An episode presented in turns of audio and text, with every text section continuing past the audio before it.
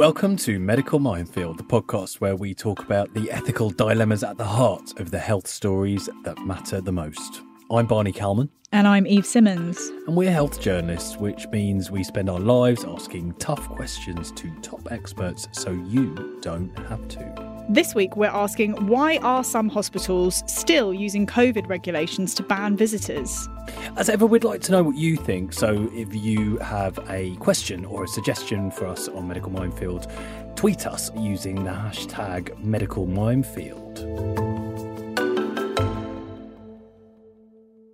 Now, Eve, I, I have to say, I was quite surprised that this was still going on. I feel like we were reporting on loony health organisations, care homes, etc., adhering to these draconian COVID rules, and uh, you know when lockdowns were being eased and such like. But you know, I mean, uh, this was ages ago, and mm. and but it's still going on. There is there is still hospitals saying that people can't come in and visit uh, relatives who are inpatients because COVID. I was aware, aware of this in the care home situation back in February because we wrote a piece about people who were living in care homes who were told that their loved ones couldn't come and visit them right. and they were terribly distressed. But I was under the impression that hospitals were kind of a step ahead of that and that care homes were kind of ultra restrictive because the care home managers were worried about insurance and things like that.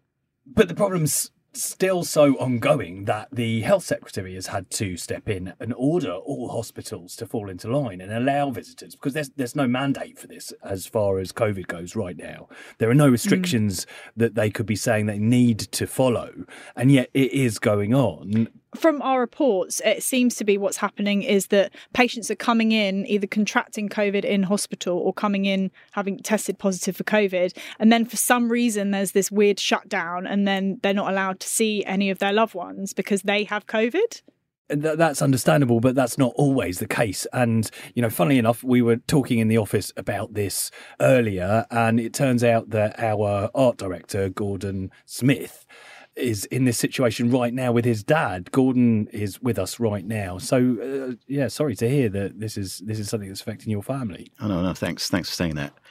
So take us through it. What what happened? Your dad's had a stroke, is that right? Yeah, so he had a stroke about four months ago and went into the the ICU. He was on a ward with about another four beds, and back then you were only allowed one person in for one hour a day because the logic being that everybody on the ward had to have somebody have time so for somebody to visit them. Everybody, they everybody got slot, but yeah. Mm-hmm. since then he's moved into a different hospital and he's in a room on his own. But they still have this rule that you can only have a visitor for one hour a day, which you know just doesn't feel like it makes a lot of sense. Do they say it's anything to do with COVID? I, I haven't heard any anything specifically being said about that, but I, I, I just assume that it is. But you know, and th- then he did actually contract COVID when when he was in there, and then it, it was just like banned from having anybody see him for like two weeks. For two weeks, yeah. But outside of that, he's been pretty much on his own the whole hmm. time. Mm, yeah, yeah. How's the stroke affected him? Is is he able to do things for himself? Is he quite reliant on other people?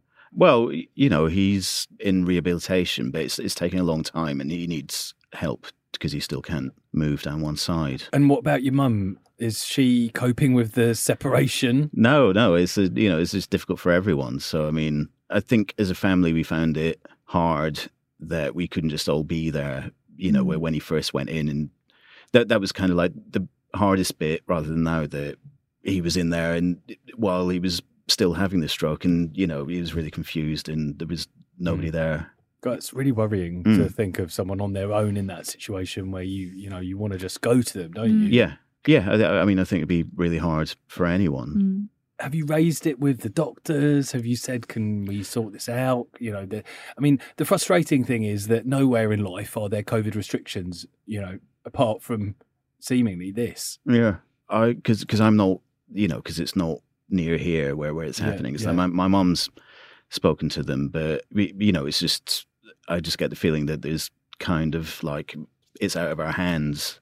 You know, mm. this is like a decision that's been made higher up. And, and I guess there's that kind of feeling you don't want to make too much of a fuss when no. you're relying on a group of people to look after mm, mm. someone so much. You don't no, want to when they're the, in such a vulnerable state. You don't want to be the problem, mm. the problem family, do you? No, absolutely. Well, look, thanks very much for, for explaining that to us. And I, hope it uh, sorts itself out. No, no, thanks. I have to say, I have some personal experience of this as well. My dad was in hospital back in uh, March last year. So this was pre him having the vaccine. They discovered a brain tumor, uh, one of these benign ones. So it was the, the, the good kind, I guess, if you can have a good kind of brain tumor. And so he was told he couldn't have the vaccine until six or something weeks after they'd operated. His, his, Oh, right. his operation date was in March. So he was in hospital and no one could visit him back then because it really was kind of middle of uh, the whole pandemic restrictions. So The worst time to be in hospital. yeah it was the big worry for us was actually that he was in hospital uh, because as we know being in hospital raised your risk of getting covid. You know uh, it was something that we reported on many many people who died in the first wave of covid caught it while in hospital for something else. Um, and obviously he was unvaccinated during this peak time. but my point is you know it was it was it was understandable. And one good thing is it is it made him learn how to do whatsapp which he'd refused Useful to do. skill, yeah. he'd refused to do what i don't want to be contactable all the time It's what he said to me. But it made him do whatsapp and and he started sending selfies. Mm. and he'd obviously lost a hell of a lot of blood during the operation to open his head and take this brain tumor out and and he was he was very pale and eventually I showed some of the pictures to my mum who is also a doctor and they aren't together they don't see each other but she then said he's anemic Mm. you know, he must have lost a lot of blood during surgery. And it, he, he'd been in hospital for weeks and complaining of being exhausted and tired and still couldn't get out of bed. And my mum had taken one look at this picture and said, he doesn't look right. He's very pale. His lips are, you know, the wrong colour, etc. He's clearly got anemia. I relayed this to my dad, who then told his medical team, who then tested his blood hemoglobin, which was 10 Wow. um, and he was put on iron treatment, etc. But it had been missed Mm. because no one had been able to really look at him. No one who knew him Mm. had been able to look at him. And I think when we talk about hospital visitors now, it's not simply someone saying hello Mm. and cheering you up. You know, part of your healthcare is going to be done by your relatives if you're lucky enough to have them. People who don't have relatives to visit them in hospital often starve to death, Yeah. we know. Mm. Those are the people that go into hospital and die of malnutrition. It's the people who don't have visitors. So visiting isn't simply a luxury. It isn't simply something for mental well-being or to pass the time. Being able to get in there is really important.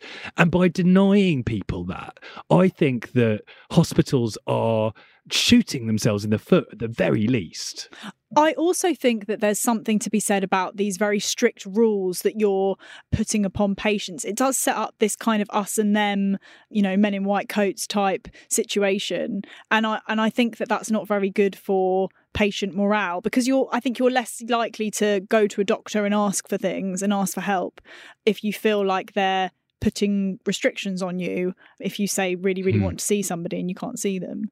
Oh, absolutely. I was in um, a mental health hospital six years ago, uh, seven years ago, which I've spoken about quite a few times for anorexia.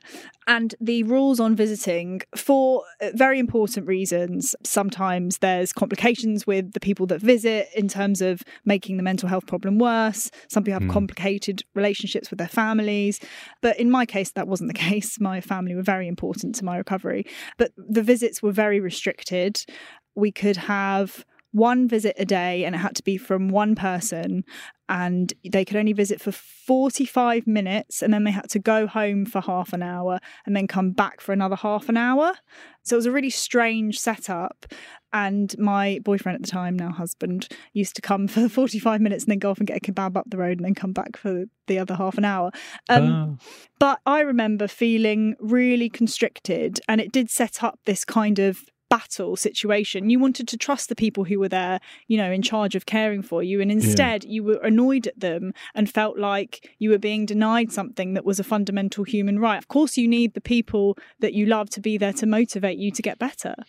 Reportedly, it's it's something of a postcode lottery. So, in some areas of the UK, things are happening completely normally, and then there are these pockets where things are very abnormal still and have not recovered since the pandemic and it's affecting everyone in, in different ways. And and you know it must not be doing favors for the medical teams for the nurses for mm. the patients for anyone.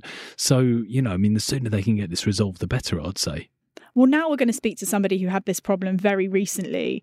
On the line now is Sarah Knox, whose husband Roy spent two weeks alone in hospital when he was admitted in April due to heart failure complications. How did you feel when you were told that you weren't allowed to visit your husband in hospital? I was really quite surprised because on the website it indicated that you could and I w- was quite upset really that I couldn't go and see him. Mm. And what were you told? Were you told it was because of COVID? Yes, I was told because he tested positive for COVID when he went into hospital, that he was admitted to a COVID ward and there was absolutely no visiting. And and so did you think, oh, okay, that's fair enough then because I, you know, I don't want to get COVID? Well, I'd already had COVID about two weeks before, so I thought that it would be fine for me to visit him, particularly if I wore a mask and followed, you know, hygiene mm. protocols. But it wasn't even a, an option. And how was he? How did he get on? Did he cope with the, the kind of loneliness well, or, or did he find that quite difficult? He found it really difficult because he developed very severe delirium, which meant that he was very confused all the time he didn't know where he was. He would ring me in distress, thinking that he was in India in the mountains waiting for a hmm. train, which was quite bizarre.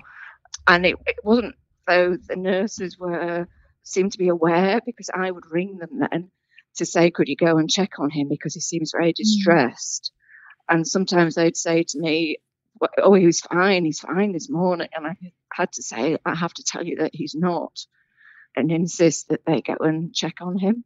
Because, of course, you're the one that's going to know whether or not he's fine. And, and this is something we were talking about just earlier before you came on the line, Sarah, that with the best will in the world, nurses who are rushed off their feet and, uh, you know, junior doctors and stuff are doing ward rounds, they're going to miss the small details that show that someone isn't fine. You know, and that's the big worry as a relative, isn't it? It is. And also because he has been in hospital in the past where he had delirium. So as soon as he went in, I informed them that he was prone to delirium. And in the past, he's had the strangest beliefs and become very frightened. Mm. So I did brief them on that, and that we actually have lasting powers of attorney for each other, where I'm his sort of designated attorney for health matters. So I thought that they would include me more in his care. Mm. But they didn't. They didn't, no. And and were you told that part of that was because he had COVID, so they had to sort of I don't know put him in a, a, special ward and and couldn't risk anything to do with other people? Yes, I was told that he was on a COVID ward mm. and that he would have to be isolated for ten days, mm. and then the ward that he was initially on became a non COVID ward. So he had to move off that onto another designated COVID ward for the remaining days of his isolation.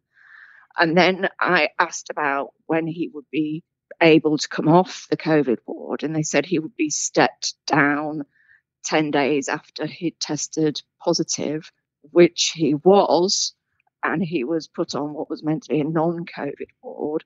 But when I rang them the next day to arrange to go and see him, I was told that a patient had tested positive on that ward.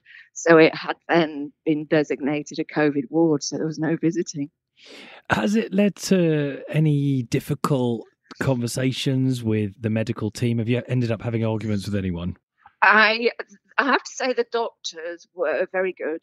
They rang me and they were fully informed or well informed about Roy's condition. And I actually, they asked me to email a copy of the lasting power of attorney so that they had that on file.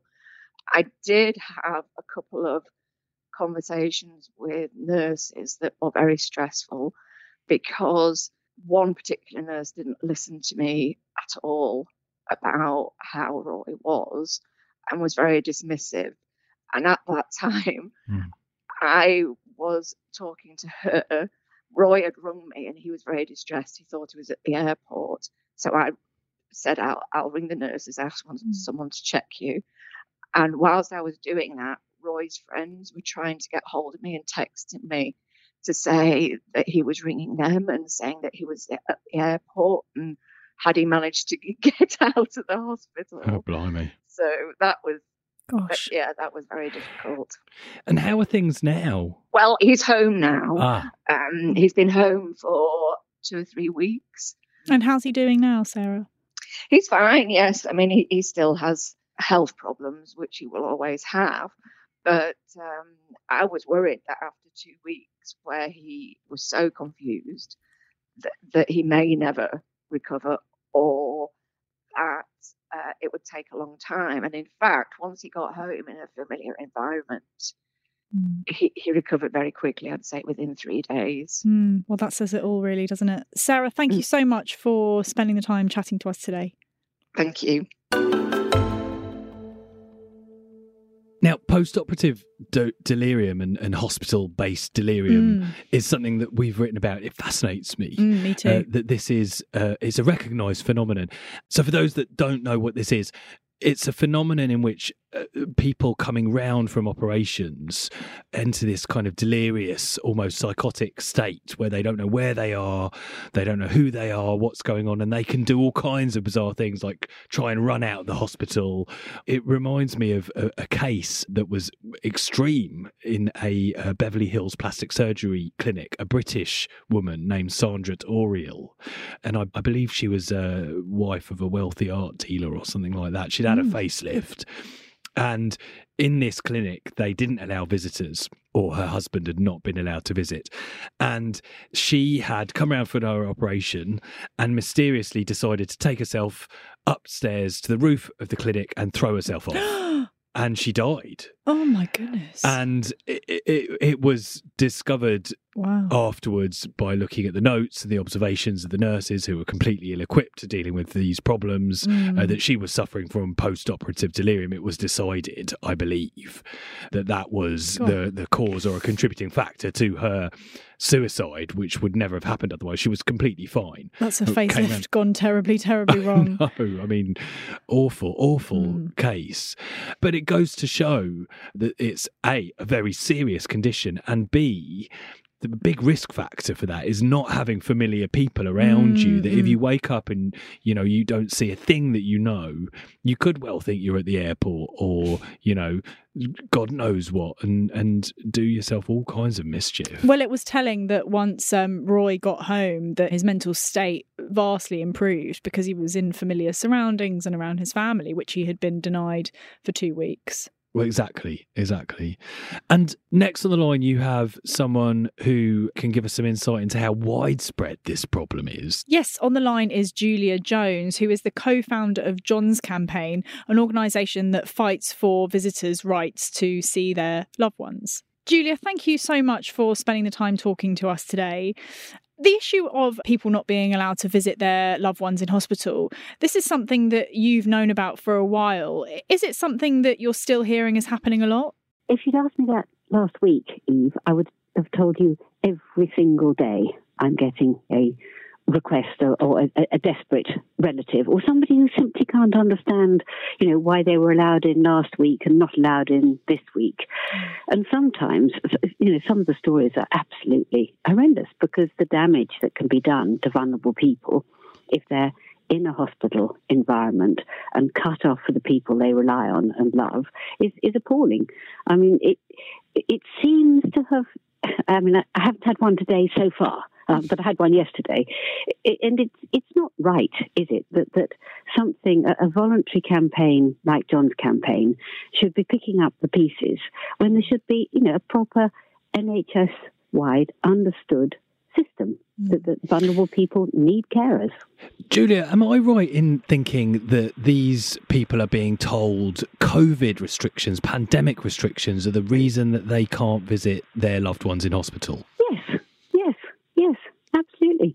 And and, and sometimes pe- uh, patients are being moved almost randomly onto a COVID positive ward and they say, oh, you can't come in here, it's a COVID positive ward. And you say, well, hang on, you know, my mum's not COVID positive, uh, but she might have been in touch with somebody who might be. You know, really silly stuff, Barney. Mm. And I, I remember when we first spoke uh, way back when we were talking about the restrictions on care homes. Yep. Uh, the, the big problem was that uh, there wasn't a top down, hard and fast bit of guidance saying, you know, you must allow one good visitor to come in and help with care, etc. So some care homes were interpreting various bits of guidance and coming up with their own rules. Do you feel that that's what's going on here? Is it some trusts or some individual I think hospitals? it's going on throughout the health and care system. Mm. I, I, think it's an absolute shambles. And, and um, I, I don't know whether you know, but there's 60 MPs now who've signed a letter to the Secretary of State saying that, that there should be a right um, for people throughout the health and uh, social care system to have a supporter when they need one. You know, just a right attached to that person. So it's no good saying, well, you can have this if you're in Newcastle Hospital, but you can't have it if you're in Gateshead Hospital. Now, mm. those are just random examples mm. because actually I had a particular irritation some months ago when if you were on a stroke ward in Newcastle, you could be supported, whereas if you were in Gateshead, you couldn't. But I'm sure that Gateshead has put that right now because you know, basically they're a very good trust. But you know, just what's so disappointing with the hospitals is that before the pandemic, all of them, and I mean all of them, all the acute trusts across England, and most of Scotland, and all of Wales had signed up to John's campaign and said, yep, we will welcome carers and somehow the, we're back to the old negativity, we're back to the old restrictions, which is so disheartening. But I think I think what it clarifies is is that this is something that should be attached to a person because you can be in a care home one minute, but then you fall, you break your hip, you're in mm. hospital the next minute. Now, you can't keep having sets of different arrangements for all these different mm. places because the person at the center of need is still the same person. And if they're being whizzed through the system in this bewildering way, they need the, the emotional support of somebody who knows and loves them. Mm. And often you need someone to advocate for you as well, don't you? Yes, and as we all know, that everybody says about, oh, well, record keeping is all, all joined up and it's on computers, that is just so not true. Mm. And so, in a very practical and safeguarding sense, you need somebody who knows you and they know that you're allergic to penicillin or you don't get on with aspirin or you can't tolerate milk, whatever it might be, you need somebody with long term, in depth. Yeah person-centered knowledge. You know, with with when someone's in an acutely ill situation, you need someone to be able to say they're still not right. Exactly, Barney. And actually, although our campaign, you know, started as a dementia campaign, it becomes more and more obvious to me that any of us could need this. I mean, I could have have a stroke. You know, I'm 68. I could have a stroke tonight. Although today I feel that I could advocate by myself, by tomorrow I couldn't. Or, or what about people who've just had an emotionally tough blow? You know, like you've been told you've got cancer or, or, or you're having to go through cancer treatment. You need that person centered support to give you the will to survive. Mm. This this always makes me think of uh, my great auntie who was um, incredibly frail and had the early stages of dementia and was completely confused. And I remember going to see her in hospital, and she had been alone for two days. No one had gone to see her, and she just looked completely bewildered. And I always yes. think about people like that who can't really communicate, or you know maybe try to communicate but fail to communicate their needs properly. Mm. Yes, Yeah, exactly. That's why we started as a dementia campaign because it's so obvious that for somebody with dementia, the, the structure of their familiar surroundings and their familiar people and you know just plates and mugs that they know are such vital support to the, the failing brain. And so if you're taken away from all those things, okay, so you can't have you know your familiar surroundings, but you could have your familiar people. Julia, could you give us some uh, just a flavour of some of the stories that you're hearing? Oh, Barney. Well, I mean, there's a there's an awful one on our website at the moment, um, and this comes from the mental health system, and it's from a sister who's actually a former nurse, and her brother was known to be depressed and suicidal. It comes from last year, but it's a it's a horrible example, and he said he couldn't trust himself to be left alone. Mm. And, and they said, no, no, no, there's COVID. And so, you know, his family were not able to support him. And then he was discharged from hospital without anybody being told. And, you know, um, I don't have to tell you the end of the story. God, that's I mean, awful. That, that's the truth. But that's a stark example of what happens to people in less obvious ways. That if you're somebody, you know, who's living with a degree of confusion in your own home, but maybe you haven't got a formal assessment of dementia, but then suddenly, let's say you have a fall, you're taken into hospital, you're in pain, you're, you're in terrible danger of delirium, and the one thing that could possibly keep you on the on the steady, if you like, is the support of somebody who has time to sit with you, hold your hand, offer you lots of little drinks of water, explain to you that that stuff on that odd looking tray is actually food and help you eat it. You know, and, and if you're somebody with a cognitive impairment, doesn't have to be dementia, but if you start to go downhill, if you experience delirium, you're not going to recover, you know. And dementia is a terminal illness. You can either slow it up or you can speed it up. So, in a way, by rejecting the support of familiar carers in hospital, in a way, you're doing the same as denying a depressed young man the company of his sister. Mm. You know, and okay, so he takes his life into his own hands, but an illness like dementia, or, or many other of the cognitive impaired illnesses, once you start to go downhill, you haven't got the resilience of a younger person, perhaps, to get back again. Well, look, Julia, I really hope we see a day very soon. I feel like we've been talking about these things for, for so long now. I hope there's a day that we don't. On this. I looked it up the other day. Since 2014, and we thought we'd got there. And I don't know why we've gone back into this negative mindset. Yeah. But let's all just join together and, and say that people, wherever they are, if they need a personal carer, that carer should be welcomed because it's going to make the outcomes better. It's good for everybody. Absolutely, absolutely. Thanks so much, Julia, for finding time to talk to us. No, thank you, thank you for inviting me. According to Mail on Sunday investigation at the beginning of May, nine NHS trusts were banning visitors due to COVID regulations.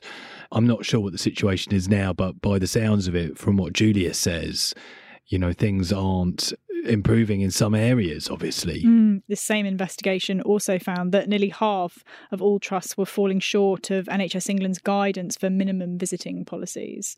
So there's clearly something going on to play devil's advocate, hospital acquired COVID and the spread of COVID in hospitals has been a real problem. But it would seem like the pendulum has swung too far in the opposite direction if you are in a situation where you are completely blanket banning or, or coming up with random rules where you move people between wards and it's hmm. endless, mm. endless obstacles. I was thinking about this as well because when we revealed the extent of hospital acquired COVID, that was at the height of the pandemic when there were no visits allowed, and it wasn't anyone else necessarily coming into the hospital visitors that was well, said to be the problem. Exactly. Interesting that you bring that up because we were the first newspaper who stuck our heads above the parapet during all of the worship the NHS clap clap And the the anecdotes that we were being told was it was obviously inadvertently, but mm. it was the staff that were primarily the ones going from patient to patient. And we Um, know that hospital acquired infections, you know, be it MRSA the MRSA, you know, and lots of patients get sepsis.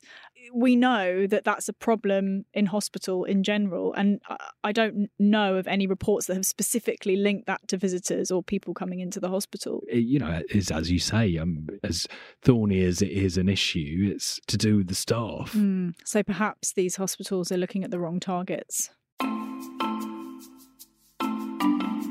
That's all we've got time for this week. If you want to know about this and a whole lot more in the world of health, then read this weekend's The Mail on Sunday and visit mailplus.co.uk to listen to all of our podcasts, present and past. You can also contact us on Twitter using the hashtag Medical Minefield, and we'll be back with another subject on Medical Minefield next week. See you then. Goodbye.